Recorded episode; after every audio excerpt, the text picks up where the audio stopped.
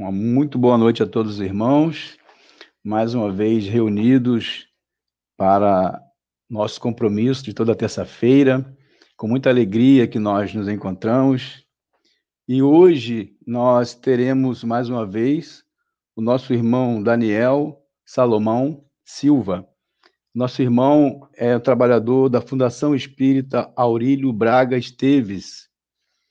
E nosso irmão também ele é um trabalhador com uma boa experiência no campo da juventude espírita e também um dos escritores do livro Jesus segundo o Espiritismo. Esse livro, em parceria com Ricardo Baesso, Eli Matos e Fábio Fortes. É um livro da editora Primavera, em Juiz de Fora, tá bom?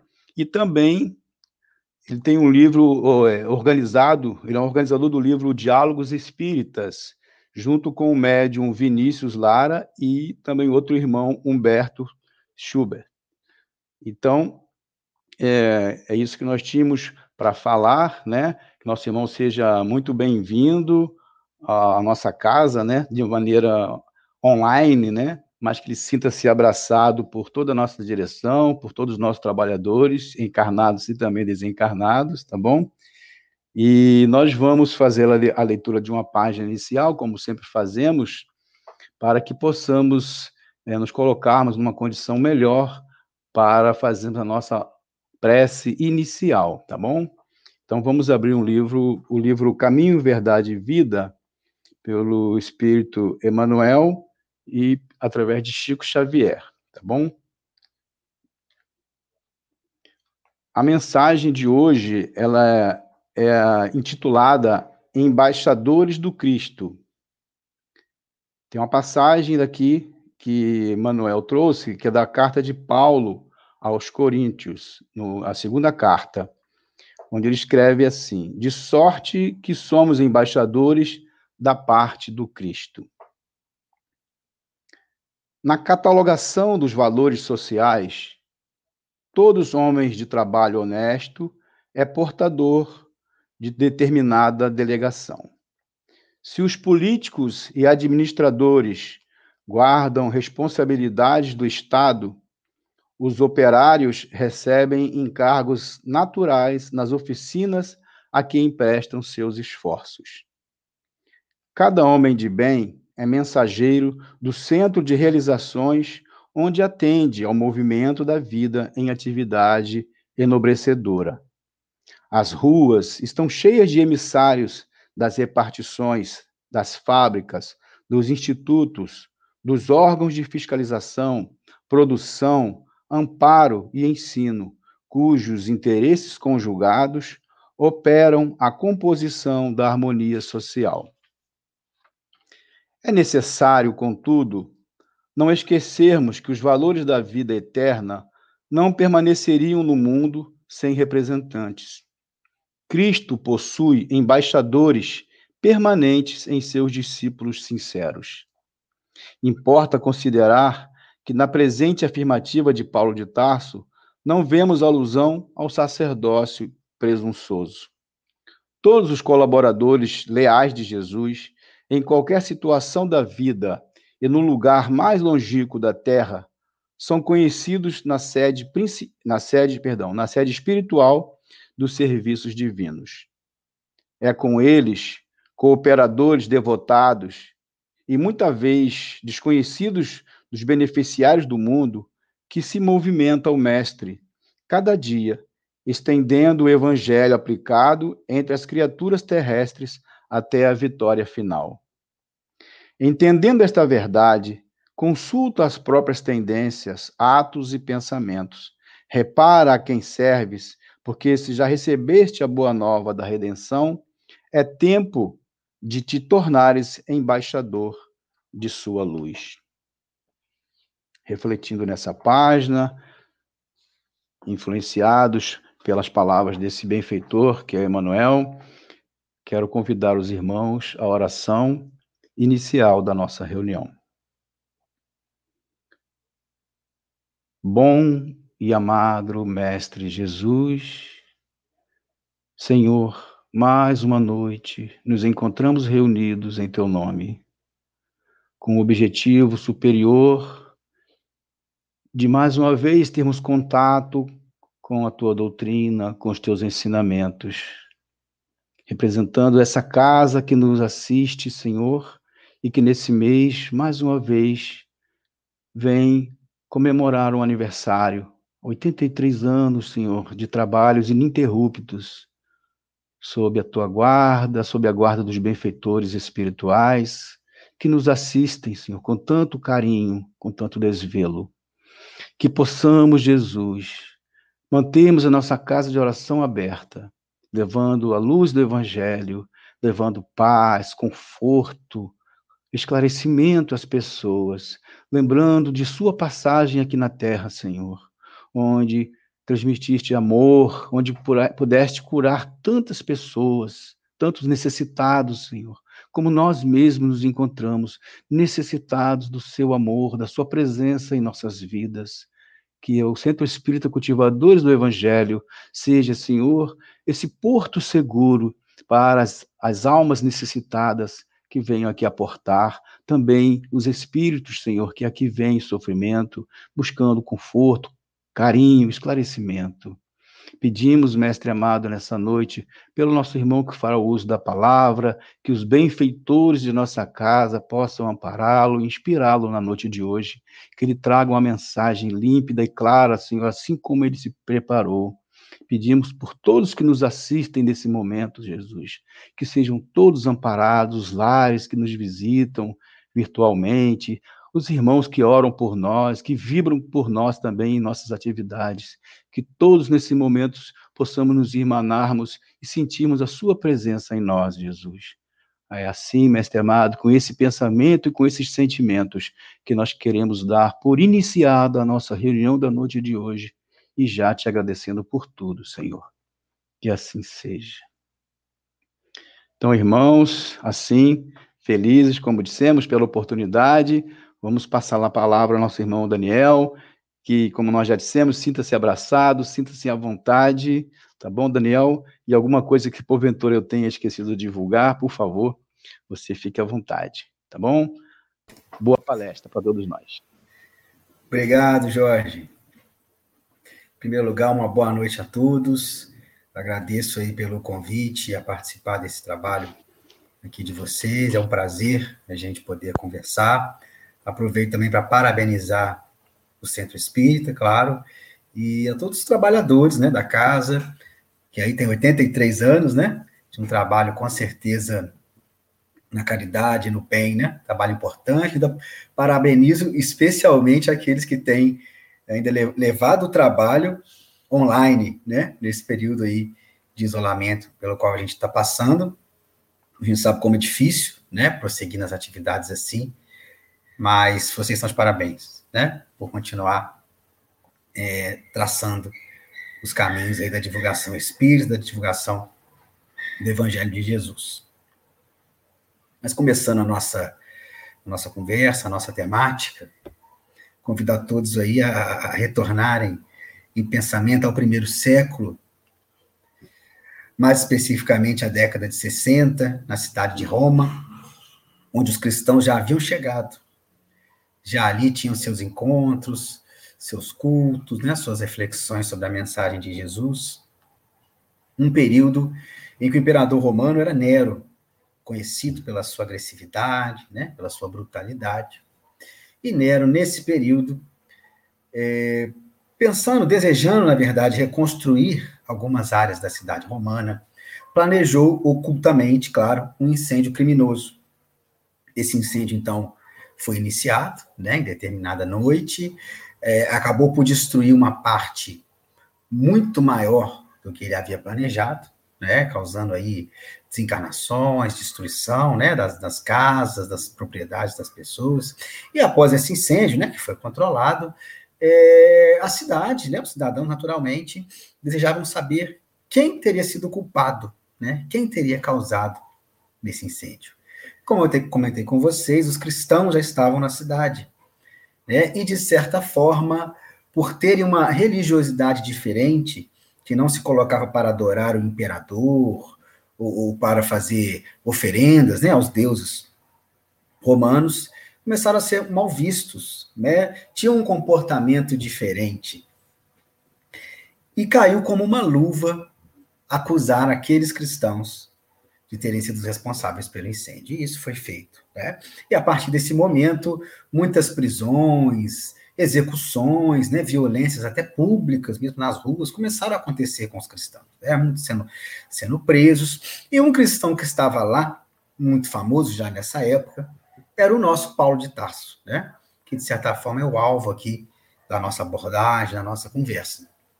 E Paulo, com a coragem que o caracterizava, né, como também da, dos cristãos que estavam ali com ele, continuou fazendo as suas reuniões, seus cultos, né, as suas pregações, até que, como esperado, foram visitados aí por soldados romanos. Todos aqueles ali foram presos, né? Paulo também.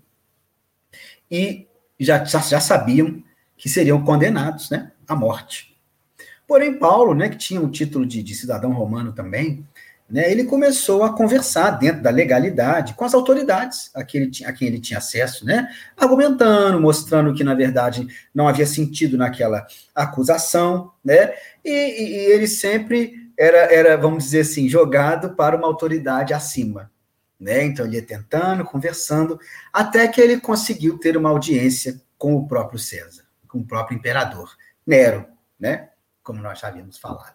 E esse momento é, é, muito interessante da gente analisar. Ele é registrado, como todo esse trecho que eu estou trazendo aqui, né, na obra Paulo e Estevão, do Espírito Emmanuel, pela mediunidade de Chico Xavier, particularmente o seu último capítulo. E é interessante as informações que a gente tem ali, né, porque vai mostrar esse, essa, esse diálogo entre duas visões completamente opostas. De Nero, de um lado, né, preocupado com o poder, uma visão é, quase que totalmente voltada às preocupações materiais. De outro, Paulo de Tarso, já nesse momento mais velho, né, já cansado, já ferido, de certa forma, com a saúde comprometida, mas completamente desapegado é, das preocupações materiais. Né? Entregue. E é, é uma conversa muito interessante, em que Nero, de forma dissimulada, acaba por ser, de certa forma, até agradável com Paulo, e o libera, né? Desde que ele ficasse na cidade, prestasse aí de tempos em tempos, né? Uma, se apresentasse ao poder público, né? Ficasse na casa de algum cristão, né? Isso até soou a Paulo, de certa forma, um pouco fraterno, quando, na verdade, o que Nero havia planejado é que, na véspera da execução daqueles mesmos cristãos, na inauguração do Circo Máximo, né, que também havia sido danificado pelo incêndio, Paulo seria executado, também escondido. Né? É, naquele momento já era possível reconhecer a autoridade de Paulo, né, e executá-lo assim publicamente seria uma fonte de ainda mais conflitos, né, de mais problema que Nero não queria enfrentar. Né? Mas o que, o que foi combinado realmente foi o que aconteceu. Então, Paulo foi libertado, né, com a promessa de que todo aquele processo seria revisto, ficou ali na casa de alguns companheiros cristãos, até que no tempo determinado ele foi ali novamente preso, né, pelos soldados romanos, como também os seus companheiros ali, né, e também no dia determinado foi levado, né, para um local mais distante, e ali a gente vai perceber um outro diálogo bem interessante, né, porque do, dos soldados que o conduziram, ninguém queria executá-lo né? E a execução seria, foi, né? Na verdade, por decapitação. E um dos soldados foi escalado, né? E ele vai dizer a Paulo que lamentava ter ser o responsável pela execução dele, tinha, respeitava Paulo, né? Mas Paulo vai dizer que na verdade era ele quem lamentava. Ele, como nós dissemos, Paulo, né? Já não tinha nenhum apego, estava ali entregue, como sempre esteve, a partir da sua conversão, claro, né? A, a divulgação da mensagem cristã, mas lamentava porque aquele soldado ainda estava preso a uma tarefa assim tão violenta. Né? E ainda diante dele, que, é, observando que o soldado tremia, né? que a espada tremia nas suas mãos, Paulo, da forma como ele fez no seu trabalho cristão, né? ordenou ao soldado que não tremesse, que cumprisse até o fim né? o seu trabalho. E assim ocorreu a sua execução, né? a sua decapitação. E por que começar com essa essa memória trágica, de certa forma, da história desse grande espírito, né? Porque esse momento é um daqueles em que a gente observa as virtudes de Paulo de Tarso. Inicialmente, a virtude da coragem. Não uma coragem agressiva, como muitas vezes a gente associa essa palavra, né? Mas a coragem que enfrenta o problema de forma fraterna. Como a gente vai observar também, a humildade daquele que não se coloca como superior aos seus irmãos, não se coloca como superior a ninguém que se entrega, né? E falando em entrega, a gente pode também destacar a sua capacidade de renúncia. Né? Havia renunciado tanta coisa até aquele momento, né? Alegremente. E estava ali disposto a renunciar, claro, a sua própria vida física.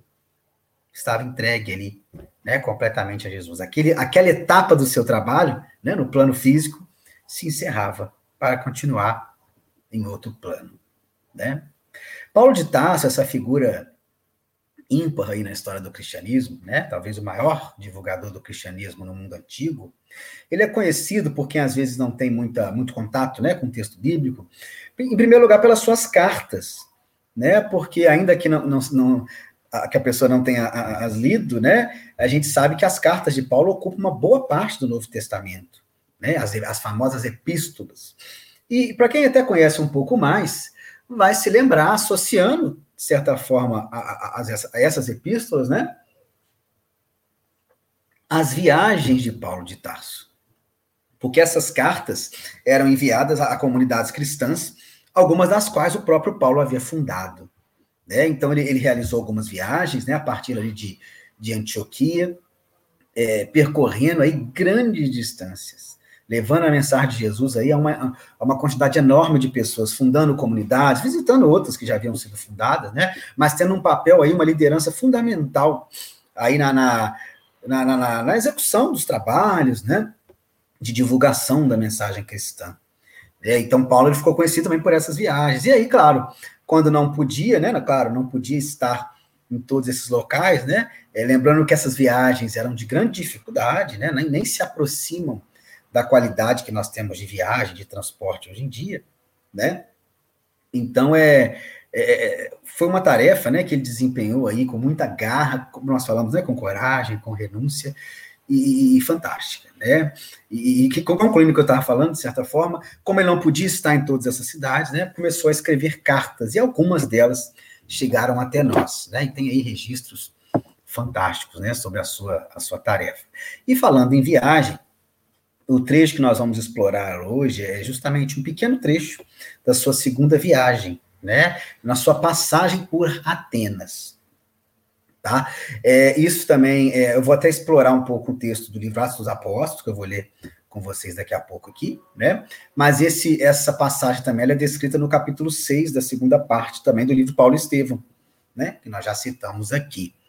E, e, e essa, até assim, trazendo um pouco mais do contexto, né, da chegada dele a Atenas, é, antes, né, é, e isso aí na década de 40, 50, né, antes de, de chegar a Atenas, né, ele passa ali, ele sai de, de Antioquia, né, e aí passa, faz todo o caminho ali pela Ásia Menor, né, onde hoje é a Turquia, e onde já havia várias, algumas comunidades cristãs, ele fundaria outras, né, nesse trajeto longo, até que ele chega, né, passando ali por é, um pequeno trecho de mar, né, ele chega já na Macedônia, né, ali em cima de onde hoje é, é, a Grécia. Né? E na Macedônia ele vai visitar uma cidade que, de certa forma, vai, vai até ficar importante né, na história, nos registros do cristianismo, que é a cidade de Tessalônica. Né? Por que eu digo que ela é importante? Porque a gente tem aí é, registro de duas cartas, né? No Novo Testamento enviadas por Paulo a eles, né? A primeira e a segunda carta aos Tessalonicenses. Inclusive, a primeira carta dos Tessalonicenses é considerada um dos documentos cristãos mais antigos que a gente tem. Né? E, e, como é que foi lá? É até importante a gente dar um pouco de detalhe né, da passagem dele por Tessalônica, porque a gente é, conhece a, a, forma como ele agia, como ele atuava. Né? E o que, que ele fazia? Quando ele chegava numa cidade é, que naturalmente ainda não, não tinha cristãos, né, ele procurava, em primeiro lugar, os judeus. Como assim? Né? Os judeus já estavam bem espalhados ali no mundo conhecido, né, no mundo antigo, por outros, outros motivos né, anteriores, e, e, em quase todas as cidades você encontrava sinagogas, né, que eram esses locais de reunião dos judeus. Então, o que Paulo fazia, o que ele faz em Tessalônica? Né? Ele procura a sinagoga. Né? E, e aí, o que ele faz? Fala de Jesus para os judeus. Entendendo que eles já tinham aquela base né, que abria caminho para as explicações sobre Jesus dentro do contexto judaico. Né? Jesus enquanto Messias, esperado, toda aquela questão né, que nós conhecemos bem. Mas o que ele observava é que, na maior parte das vezes, os judeus, grande maioria, rejeitavam né, o, o que ele trazia. E em Tessalônica, especificamente, ele chega até a ser, de certa forma, escorraçado. Né? Ele tem que sair da cidade, porque os judeus reagem de uma forma muito agressiva né, a proposta dele. E além disso, o que, que ele faz? Né? Ele, ele vai primeiro aos judeus, e logo depois, independentemente de ter sucesso ou não com os judeus, né, ele vai procurar os gentios. Quem que são os gentios? Né? Os que não são judeus. Né? E daí a, a, o título que ele recebe, né, Paulo, né, o apóstolo dos gentios, que dedicou aí boa parte, né, talvez a maior parte da sua tarefa a eles, né, de divulgação cristã. E ele procurava, então, gentios, onde ele vai encontrar, muito mais do que nos judeus, aceitação da proposta cristã. Né? Mas em Tessalônica ele é tão perseguido que ele tem que sair. Então, o que, que ele faz? E ele também é acompanhado por alguns amigos nesse período, né, nesse momento, por Silas, por Timóteo. Né? O que, que ele faz? Ele vai para uma cidade bem próxima, ali um pouco né, a, a, a oeste, né, que é a cidade de Bereia para Beré, a gente não tem registro aí de, de epístolas até o momento, né? Pelo menos.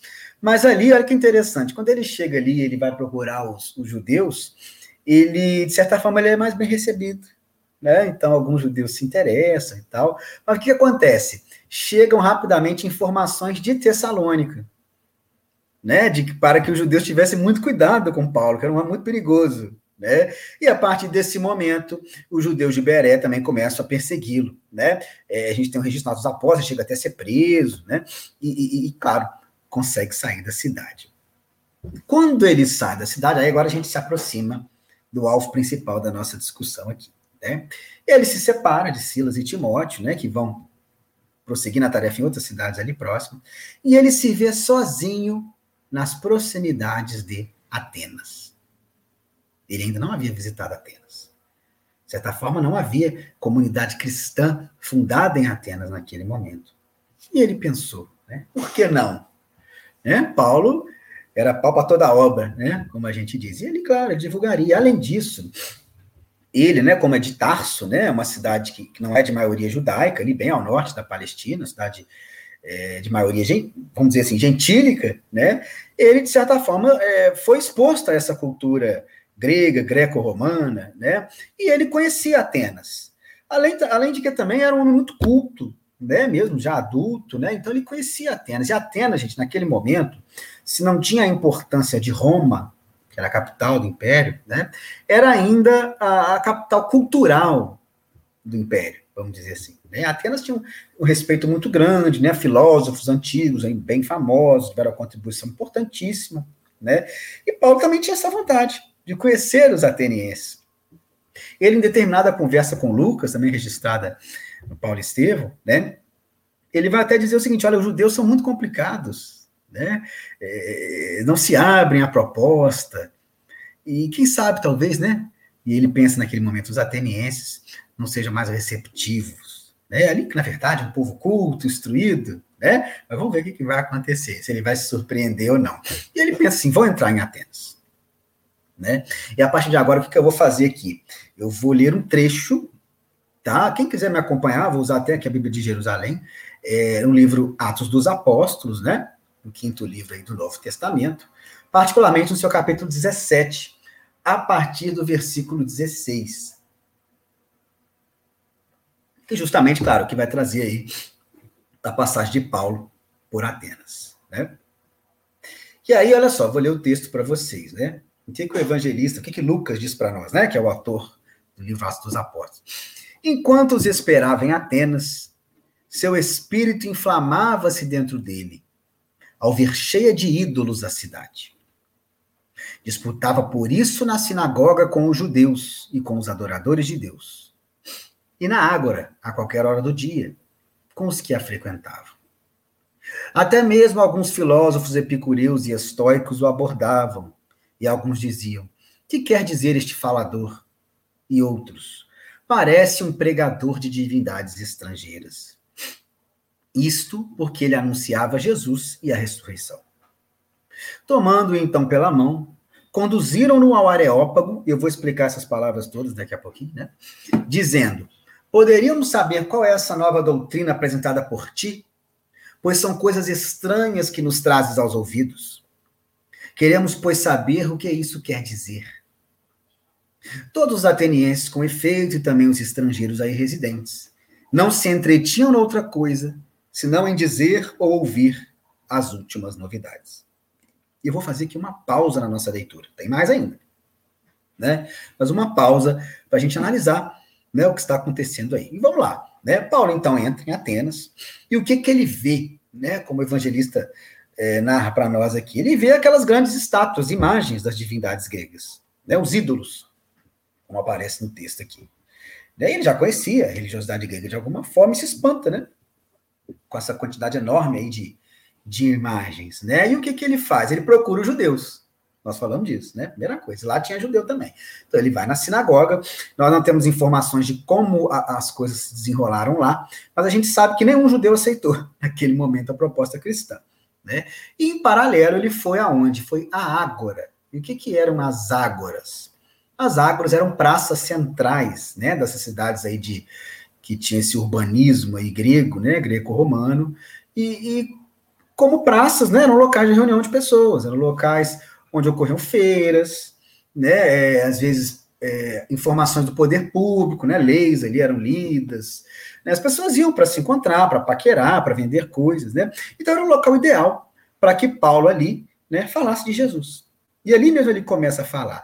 E é interessante, até o Paulo Estevam vai trazer para nós a informação, né? Porque Paulo, já nesse momento, ele andava é, com muita simplicidade, né? No seu vestuário. Então ele chega ali com uma roupa é, bem simples, né? Ele ali já trêmulo, né? Como nós dissemos aí, é, já tinha passado por muitas dificuldades, agressões, apedrejamentos, né? Já esteve à beira da morte aí algumas vezes, né? Então ele é visto, quando ele chega ali, ele é visto como um mendigo.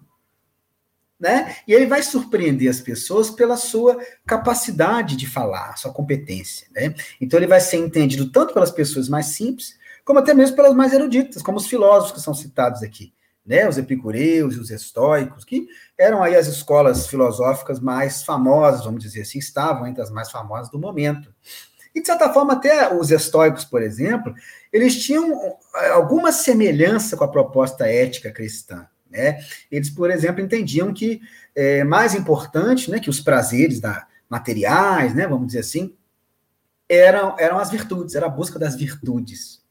Né? Então, olha que, de certa forma, havia uma semelhança. Né? E aí é provável né, que eles, no discurso inicial de Paulo, tenham se identificado.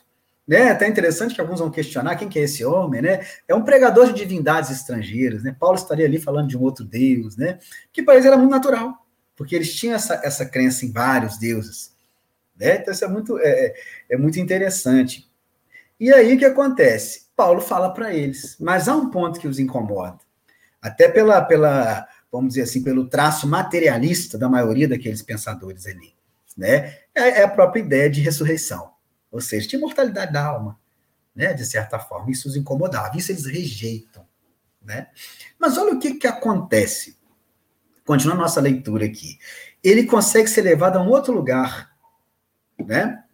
E e aí, não, eu li, inclusive eu li essa parte, né? Tomando então pela, pela, pela mão, conduzindo ao Areópago, né? Levaram ele ao Areópago. E o que, que era o Areópago? Era um local, vamos dizer assim, uma espécie de fórum, né? Em que as maiores autoridades ali da, é, de Atenas, né? Tanto no ponto, do ponto de vista religioso, econômico, político, se reuniam, né? Para discussões importantes. E Paulo conseguiu ser levado até lá. Né? Era o que ele queria, né? Ele queria falar para todo mundo, para todo perfil de pessoa, né? E quando ele chega lá, ele faz um discurso que eu vou ler para vocês, eu não vou ler todo, né? Mas é que é descrito aqui nesse, nesse capítulo 17, a partir do versículo 22.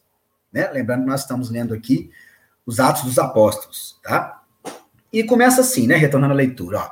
De pé, então, no meio do Areópago, Paulo falou: Cidadãos atenienses, Vejo que, sob todos os aspectos, sois os, sois os mais religiosos dos homens. Pois, percorrendo a vossa cidade, observando os vossos monumentos sagrados, encontrei até um altar com a inscrição ao Deus desconhecido. Ora bem, o que adorais sem conhecer, isto venho eu anunciar-vos. O Deus que fez o mundo e tudo o que nele existe, o Senhor do céu e da terra, não habita em templos feitos por mãos humanas. Também não é servido por mãos humanas, como se precisasse de alguma coisa.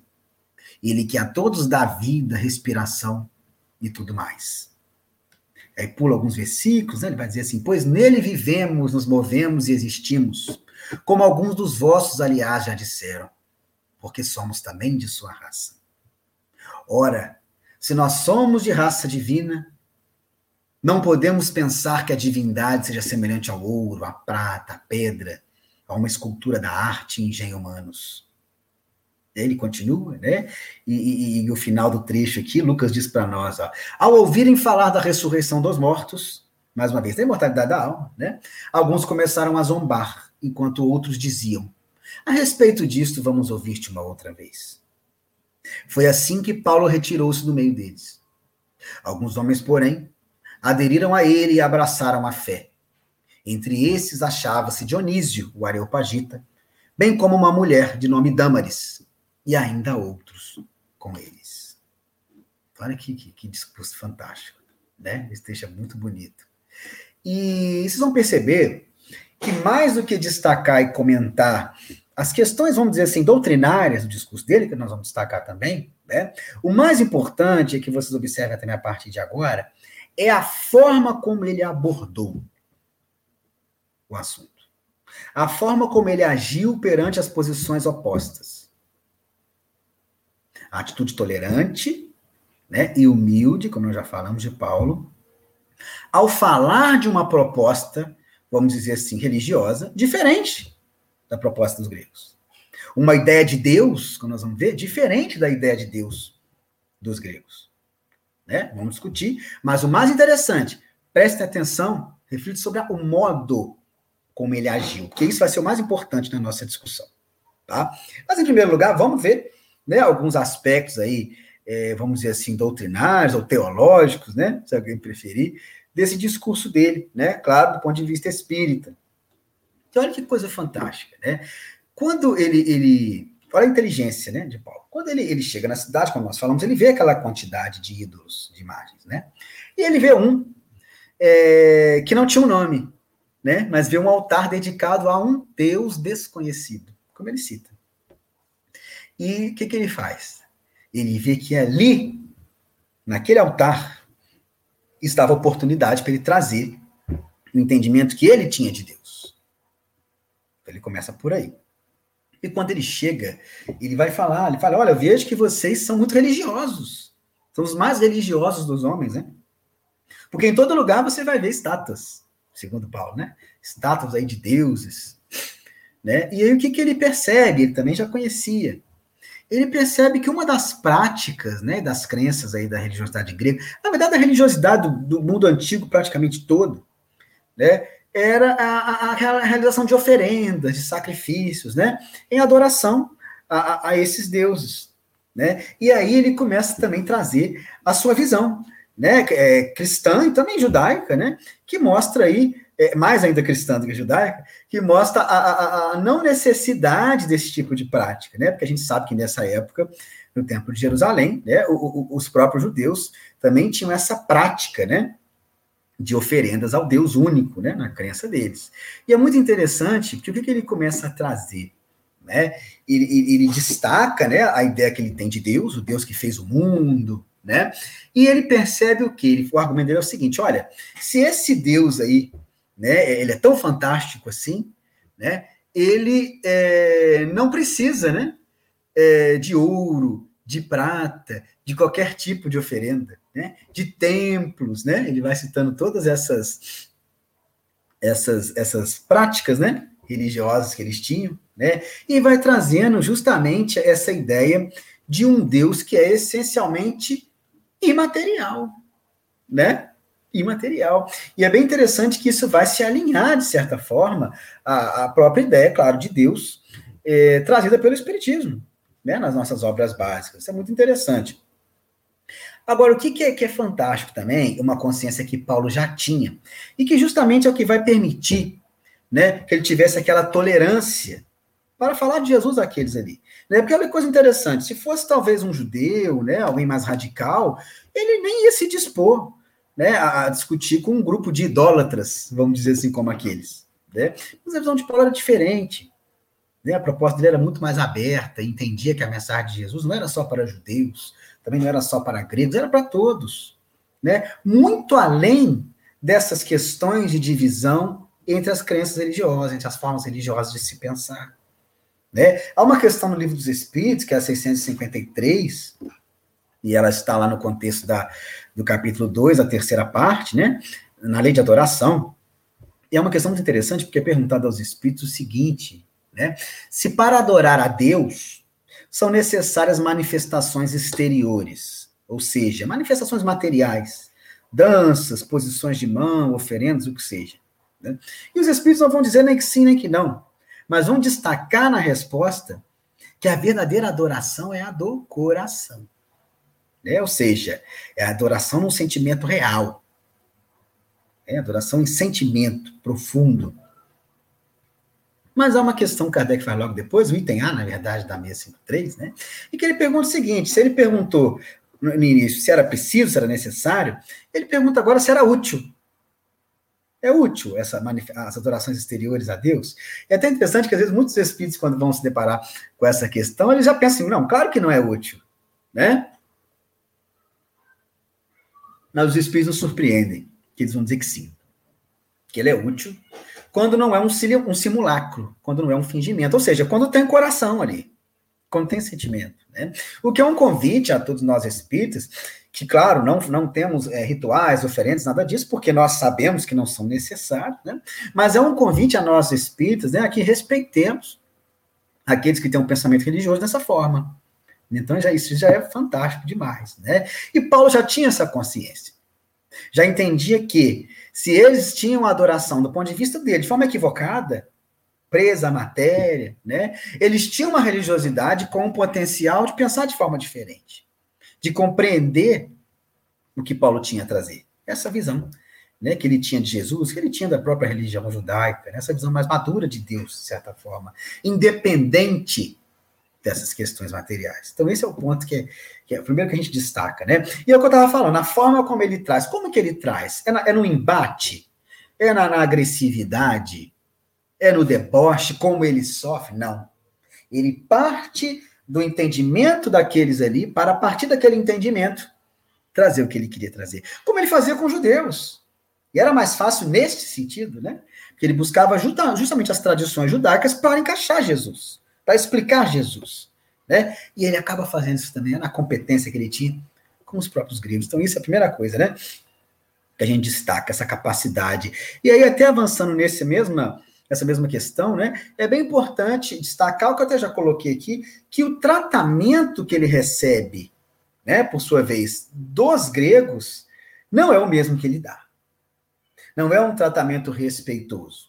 É claro que a gente pode destacar, né? E ele deve ter ficado feliz nesse ponto, porque ele não foi agredido fisicamente, não foi açoitado, não foi apedrejado, não foi preso.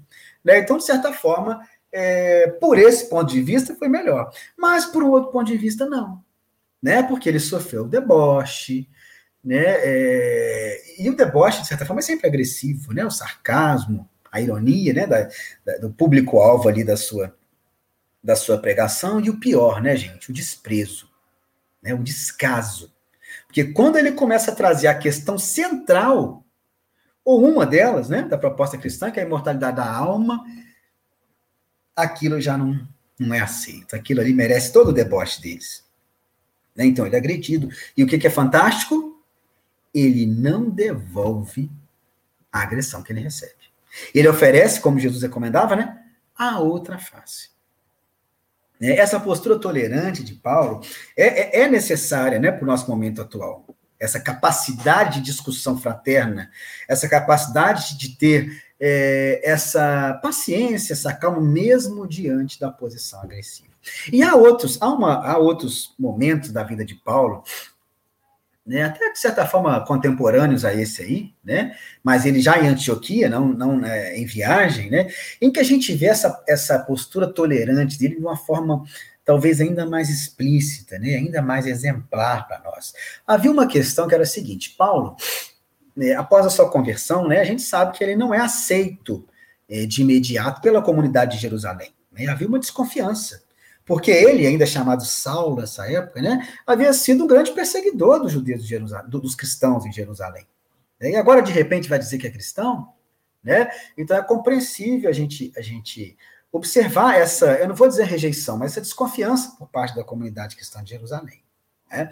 E ele vai ser acolhido justamente na comunidade de Antioquia, que é mais ao norte ali, né, da Palestina. E qual que era a diferença da comunidade de Antioquia entre outras, né, para a comunidade cristã de Jerusalém. Em Jerusalém, a maior parte dos cristãos eram de origem judaica, eram cristãos judeus, ou seja, eram judeus, né, e se converteram ao cristianismo. Os próprios discípulos eram exemplos disso, o próprio Paulo era assim, né, era fariseu, que abraçou a mensagem cristã. Porém, em Antioquia, a gente vai encontrar, sim, né, cristãos de origem judaica, mas a gente vai encontrar também cristãos de origem gentílica, como nós falamos, né? Não eram judeus, né? Porque Antioquia também não é uma cidade de judeus, uma cidade que tinha judeus, naturalmente, né? Mas não era uma cidade de judeus, então eram gentios que haviam se convertido ao cristianismo. Ou seja, não eram judeus. Eram, vamos dizer assim, eram só cristãos, né? E o que é que se percebia é, nesse grupo. Se eles tinham, claro, essa, essa capacidade de interação, de um trabalho conjunto, né, de um acompanhamento conjunto aí, vamos dizer assim, das exposições, né, sobre a mensagem de Jesus, eles tinham algumas dificuldades de interação uns com os outros.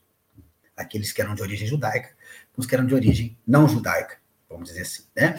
Um aspecto em que eles tinham dificuldade era justamente a questão da alimentação, né, porque havia por parte dos judeus um critério muito rigoroso em relação à escolha do que vai ser, do que vai comer, né, preparação da carne, como aquele animal foi morto e coisas do tipo assim, né? Então havia uma, uma, uma, um volume grande de preocupações. Enquanto os gentios, se tinham as deles, não tinham essas. Né? Havia uma preocupação também dos judeus se eles não estariam, por exemplo, comendo uma carne que antes havia sido oferecida aos deuses, aos ídolos. Então eles tinham muito essa preocupação. O que, que acontecia? Eles tinham dificuldade em comer juntos. Né? Só que é bom destacar que o momento de comer junto, né, o ágape, era o momento central da, da, desse, vamos dizer assim, do culto cristão antigo. Né? Então eles comiam juntos. Né? Isso evoluiria aí, porque isso, na verdade, vai partir o quê? Do convite que Jesus nos faz na última ceia. Né, em compartilhar o pão, compartilhar o vinho, né? Que claro, tem todo um simbolismo ali de, de amor, né? Que os cristãos se amem, né? Tem todo esse simbolismo, né? Então isso foi o que inspirou, né? Essa, esse momento aí de comunhão. E aí a gente começa a perceber como que séculos depois isso se tornaria, né? Na, na, vamos dizer assim, a partir das definições dos rituais católicos. Então tem uma origem nisso daí, né? O altar, na verdade, da igreja hoje, né? Na verdade, ele nasce, não há um consenso absoluto sobre isso, né? mas ele nasce da mesa da refeição conjunta. Né? Então, isso é muito interessante. E nesse momento, né, pulando esses, esses detalhes, né, é, nesse momento havia uma dificuldade. Né? Então, os judeus muitas vezes preferiam até uma dieta vegetariana para não correr risco de comer a carne e não sei o quê, né? E isso evitava o quê, gente? Isso era uma dificuldade que é, impedia muitas vezes uma proximidade maior entre os cristãos. Né? Casamentos, né, é, famílias que se formassem, isso era, era, um impedimento, né? E Paulo, onde a gente quer chegar, né? Paulo, ele observava isso. E ele, com uma maturidade maior, de certa forma, ele observava que isso era uma grande besteira. Observava que todas essas condições aí, de um lado ou de outro, eram secundárias perante a proposta central de Jesus. Ele tentava passar isso para eles, mas não conseguia. E eu já adianto a vocês que isso ele não vai conseguir. Mas o que chama atenção era a postura que ele tinha quando estava com judeus e quando estava com gentios. E sabe qual é? Muito interessante, né? Tem um trecho, eu vou até ler aqui, porque isso é bem discutido nos capítulos 9 e 10 da primeira carta aos Coríntios e do capítulo, no capítulo 14 da carta aos Romanos. Mas há um trecho que eu separei aqui, na primeira carta aos Coríntios, no capítulo 9, né? Deixa eu achar aqui, ó. Olha só que interessante. Capítulo 9, a partir do versículo 20, né? Ele diz assim, ó. Paulo diz, né? Ó, e fiz-me como judeu para os judeus, para ganhar os judeus. Para os que estão debaixo da lei, como se estivesse debaixo da lei. Os judeus, né? Debaixo da lei, vamos dizer assim, de Moisés, né? Para ganhar os que estão debaixo da lei. Agora, em referência aos gentios, olha o que ele diz. Para os que estão sem lei, como se estivesse sem lei. Né? Ou seja, ele se comportava com os judeus de acordo com as expectativas dos judeus em relação à lei. Como se comportava com, né, perante os gentios, com, com outras expectativas. Né? Ele até coloca em parênteses: não estando sem lei para com Deus, mas debaixo da lei de Cristo. Né? E ele vai dizer assim: fiz-me como fraco para os fracos, para ganhar os fracos. Fiz-me tudo para todos, para por todos os meios chegar a salvar alguns. Né? O que isso quer dizer? O que isso é importante para nós? Repito, se ele estava com os judeus e era exigido dele que comesse a carne de um jeito, que lavasse a mão de outro jeito e fizesse aquilo, isso, aquilo, ele fazia. Desde que não ferisse, claro, a sua ética, a ética cristã. Porque ao fazer aquilo, ao estar com os judeus, tinha a oportunidade de falar do essencial. Pois quando estava com os gentios, que não tinham toda essa preocupação com a lei judaica, ele fazia também o que os gentios esperavam deles, esperavam dele, né? Claro, sem ferir a ética, a lei de Deus, né? Para quê? Para agradar os gentios, para, para, ao estar com os gentios, poder falar do que é essencial, poder falar de Jesus. Percebe? Eu até estou destacando aqui com alguns parênteses, né? Que não é no sentido de que vale tudo, que ele acreditava em tudo. Não, não, não é nesse sentido. E nem no sentido de, de mentir. Percebe? Não é nem no sentido de mentir. Né? Mas de se adequar ao que se esperava dele sem perder o que era mais importante, sem perder o que era essencial. Né? Isso é fantástico. Né? Daí Paulo tem essa, é, essa penetração, vamos dizer assim, nas comunidades cristãs, né? essa facilidade, porque tinha essa capacidade de tolerância. Tolerância. E vamos trazer isso um pouco para os dias de hoje, né? como até já começamos a fazer. Tem um outro texto de Emmanuel, está no livro Fonte Viva, capítulo 173, é, em que ele vai discutir um versículo é, está em João 8,32, né, um versículo famoso, né, aquele que diz assim, e conhecereis a verdade, a verdade vos libertará. E Emmanuel discute especificamente desse versículo a ideia que Jesus tinha de verdade. O que era a palavra verdade para Jesus? Isso que ele discute ali. Ele vai dizer o seguinte, em resumo, né? que para Jesus, verdade não era a verdade das ciências, não era a verdade das filosofias, das religiões, em que nem há consenso, né? ou da política, ou da economia, ou do que seja, não era. A verdade para Jesus, e é o que de certa forma deve ser para nós, era a verdade do eterno bem. Ou seja, o que isso quer dizer? Né? A verdade para Jesus era que a prática da caridade deve ser o nosso objetivo, porque isso nos faz bem, isso nos faz felizes. E onde eu quero chegar com isso aí? É Emmanuel que vai, que vai trazer. Muitas vezes, segundo palavras de Emmanuel, nós nos entrincheiramos por trás dos nossos pontos de vista. Olha que coisa interessante, nos entrincheiramos. Pontos de vista esses que são transitórios. Nós muitas vezes temos nesses pontos de vista, na nossa cabeça, a verdade absoluta. Né? E olha a expressão que ele usa: nos entrincheiramos, ou seja, nos colocamos em trincheiras. É a guerra. A trincheira, né, o soldado no buraco, levanta e dá um tiro. E muitas vezes nas nossas discussões, as nossas defesas de ponto de vista, e aí, claro, vocês sabem do que eu estou falando aqui, principalmente no campo político atualmente, né? Em primeiro lugar, elas são provisórias.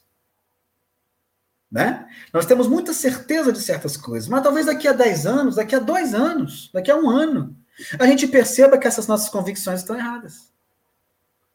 Mas a gente se apega tanto a elas que acaba por deixar de lado, como os judeus ou os gentios, nas suas preocupações com as coisas materiais, por deixar de lado o essencial. por deixar de lado a grande verdade para Jesus. Nós falamos aqui, né? Que é a verdade da caridade. É sério? Paulo tinha essa maturidade. Nós somos convidados a tê-la. Ou seja, podemos ter as nossas posições, podemos ter as nossas opiniões, podemos debater nossas opiniões em qualquer campo, mas estou destacando aqui a questão política. Podemos, podemos fazer. Mas a partir do momento que colocamos esses pontos de vista nossos acima da caridade, nos abrimos a quê?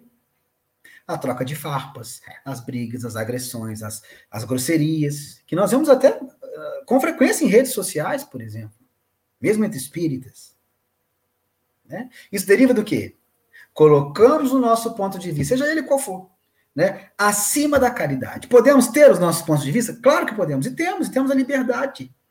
Inclusive de criticar, né? Claro que aí que está a questão né, da caridade. Criticar de forma fraterna, de forma construtiva. Podemos fazer isso né? É, se eu vejo uma postura de um político tal, eleito ou não eleito, né, que eu acho equivocado, eu posso me manifestar. O que eu acho correto, eu posso me manifestar. A grande questão está na forma como isso é feito. Né? E aí que nós temos é, errado. Né? E aí vem esse exemplo de Paulo a nos ajudar. Né?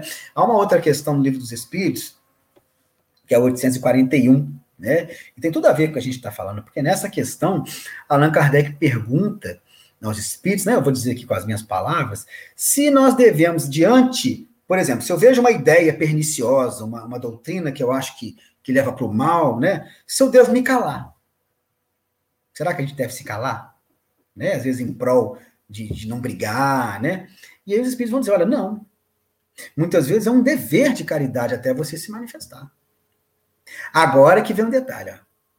Porém, Fazei como Jesus fazia, pela brandura e pela persuasão. Olha só. Porque se não for dessa forma, a gente se propõe, a gente se iguala muitas vezes àquele que age de forma agressiva para conosco. Percebe? Olha que coisa interessante. Brandura e persuasão. E se você percebe num debate sobre política, sobre qualquer outra coisa, né, que o outro lado parte para a agressividade, para o deboche, faça como Paulo. Né? Escuta. E não, e não prossegue com a conversa. Né? Termina o que você tem para expor e pronto. Como Paulo fez ali. Ele termina e ele vai embora. Tranquilamente. Né? Tranquilamente. Nós vamos ver que depois, depois o que, que acontece rapidamente aqui. Né? Mas percebe como é que isso, como é que esse exemplo dele é grandioso para o momento que a gente está enfrentando? Então, se você está com pessoas que muitas vezes têm posições de um jeito e são agressivos ou, ou são de, de, certa forma, né? Você não vai entrar naquela questão. Não quer dizer que você vai fingir que concorda com elas, percebe? Mas você não vai entrar naquela questão. Porque aquilo pode ser um mecanismo para que você não divulgue pelos seus exemplos a mensagem cristã nas suas reações, que podem não ser, né, as mais fraternas.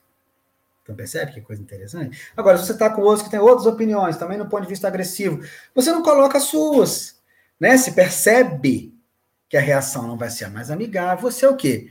Dá o seu exemplo perante aquele grupo. Não precisa nem falar, pregar, vamos dizer assim, né? Você dá o seu exemplo perante aquele grupo de que, de que o que é mais importante para você, acima dos pontos de vista, Olha que interessante. É a parte da caridade. Porque quando, gente, a gente, a gente entende que o nosso ponto de vista político, por exemplo, é absolutamente verdadeiro, a gente naturalmente vai entender que aqueles que pensam diferente estão completamente errados. E nunca é assim. Percebe? Nunca é assim. Nunca nós possuímos a verdade absoluta sobre as coisas. A gente tem ideias, a gente constrói ideias. E isso é importante. Né? Mas a gente tem que ter a humildade de se abrir ao entendimento diferente, como Paulo fazia.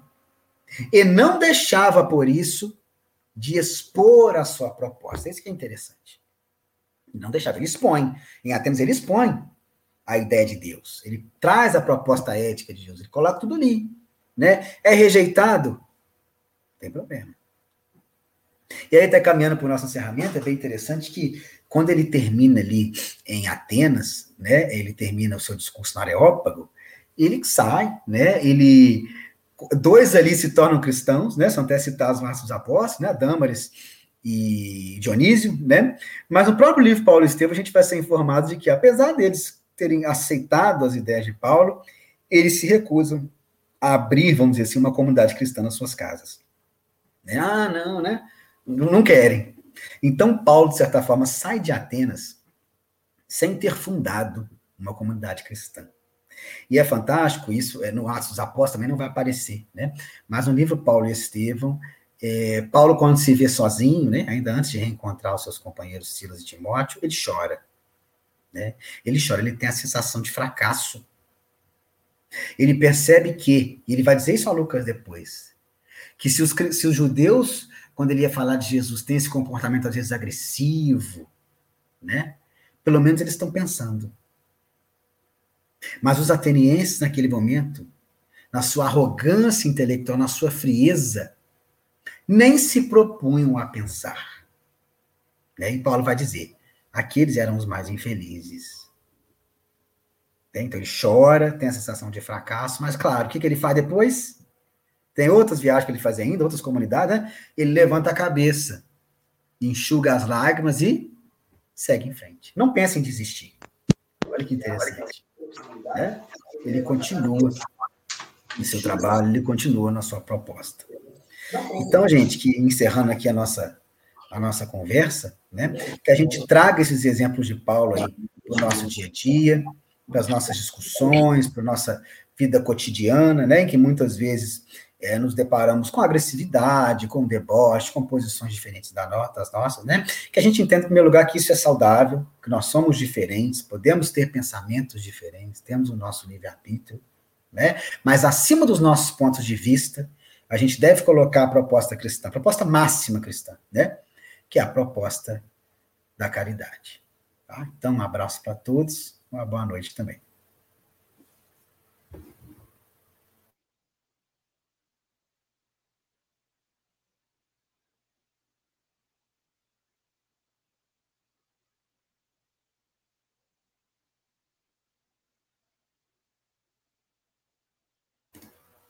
Você está sem áudio, Jorge. Obrigado, voltou aqui.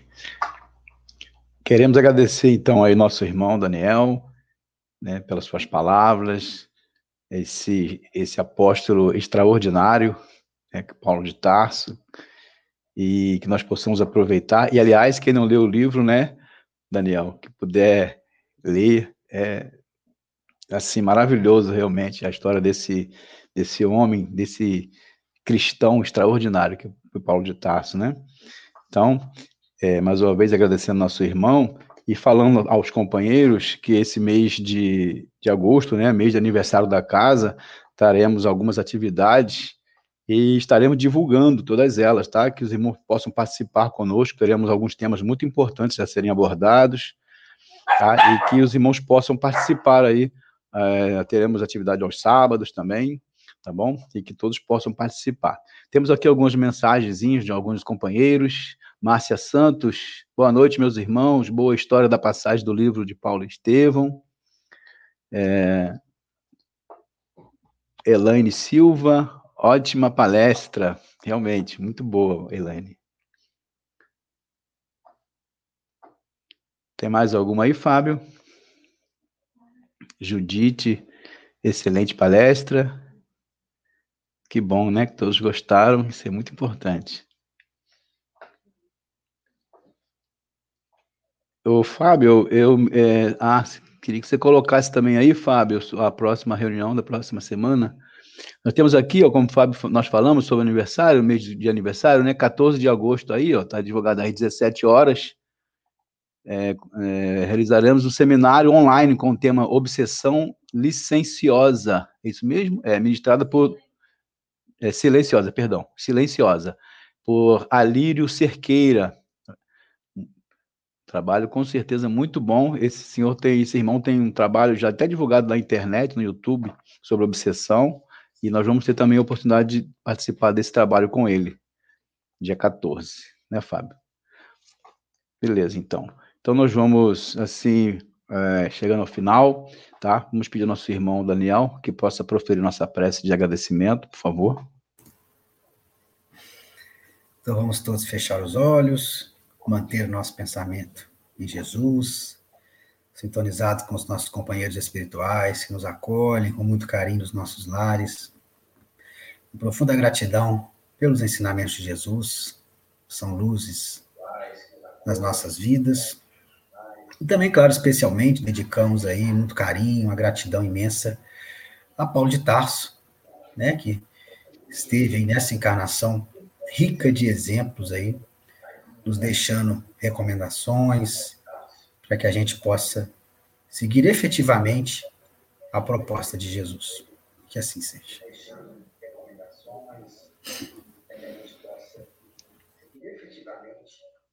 Graças a Deus. Então, meus irmãos, estamos assim finalizando o nosso trabalho da noite de hoje. Agradecendo a todos, sintam-se todos abraçados e até uma próxima oportunidade. Boa noite a todos.